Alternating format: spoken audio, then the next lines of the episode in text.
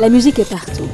Là où on l'attend, là où on la désire, musique des instruments, elle raconte les mondes qui nous entourent, leur géographie, leur histoire, les temps d'hier et les temps du présent. Elle sonne avec la vie, résonne des bruits du quotidien, elle exhale ses parfums métissés à travers nos radios, nos téléviseurs et sur toutes les scènes qui s'offrent à elle. Mais là où la musique est peut-être encore plus prégnante, c'est lorsqu'on la rencontre où on ne l'attend pas. Durant des instants où elle vient vous saisir, vous ravir, devrais-je dire, quintessence enjôleuse de l'inattendu. Ainsi, un après-midi tout récent, devant subir euh, une légère intervention, je fus plongé, euh, comme il se doit, dans un singulier sommeil chimique.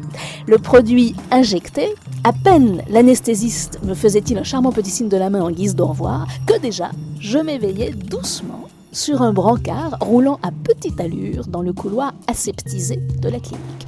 Petite allure, certes, mais rythme étrangement dansant. C'est d'ailleurs ce singulier balancement qui me fit ouvrir les yeux pour découvrir au pied de ce lit mobile un jeune homme au sourire radieux, poussant la chansonnette dans un même mouvement que le brancard.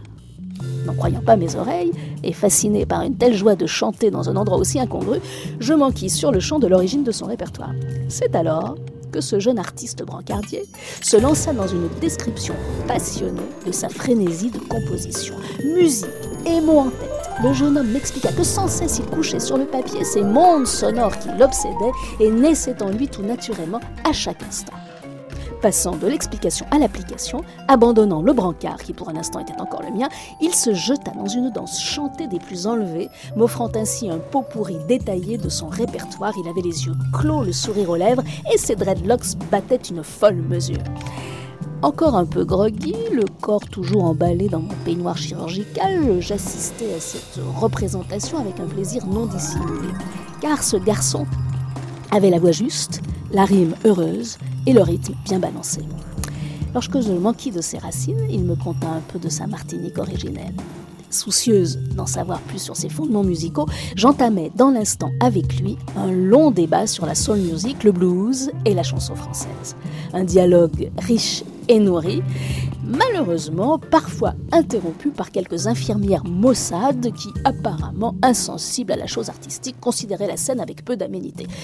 Il est vrai que notre étrange et swingant équipage bloquait une large partie du couloir. Cette rencontre musicale perturbait l'ordinaire. Mais peu nous importaient ces mesquins inconvénients du quotidien, puisque nous étions à ce moment-là en train d'envisager l'évolution de la carrière de ce jeune brancardier qui, ayant découvert que j'étais moi-même dans le monde musical, tentait de me convaincre de devenir son impresario avec la même passion qu'il mettait à chanter. Une confiance fort touchante que j'attribuais à la pertinence de mes remarques, car un bonnet en plastique sur la tête, à moitié nu dans un peignoir bleu délavé et la mine jaunâtre de l'anesthésie en face de réveil, cette demande ne pouvait pas avoir été suscitée par les irrésistibles attraits de mes charmes encore en sommeil. M'étant endormi avec, comme il se doit, l'angoisse de ne pas me réveiller, ce retour à la vie formidablement joyeux et musical fut comme une métaphore de la musique elle-même, cette énergie vitale qui souvent nous fait vivre.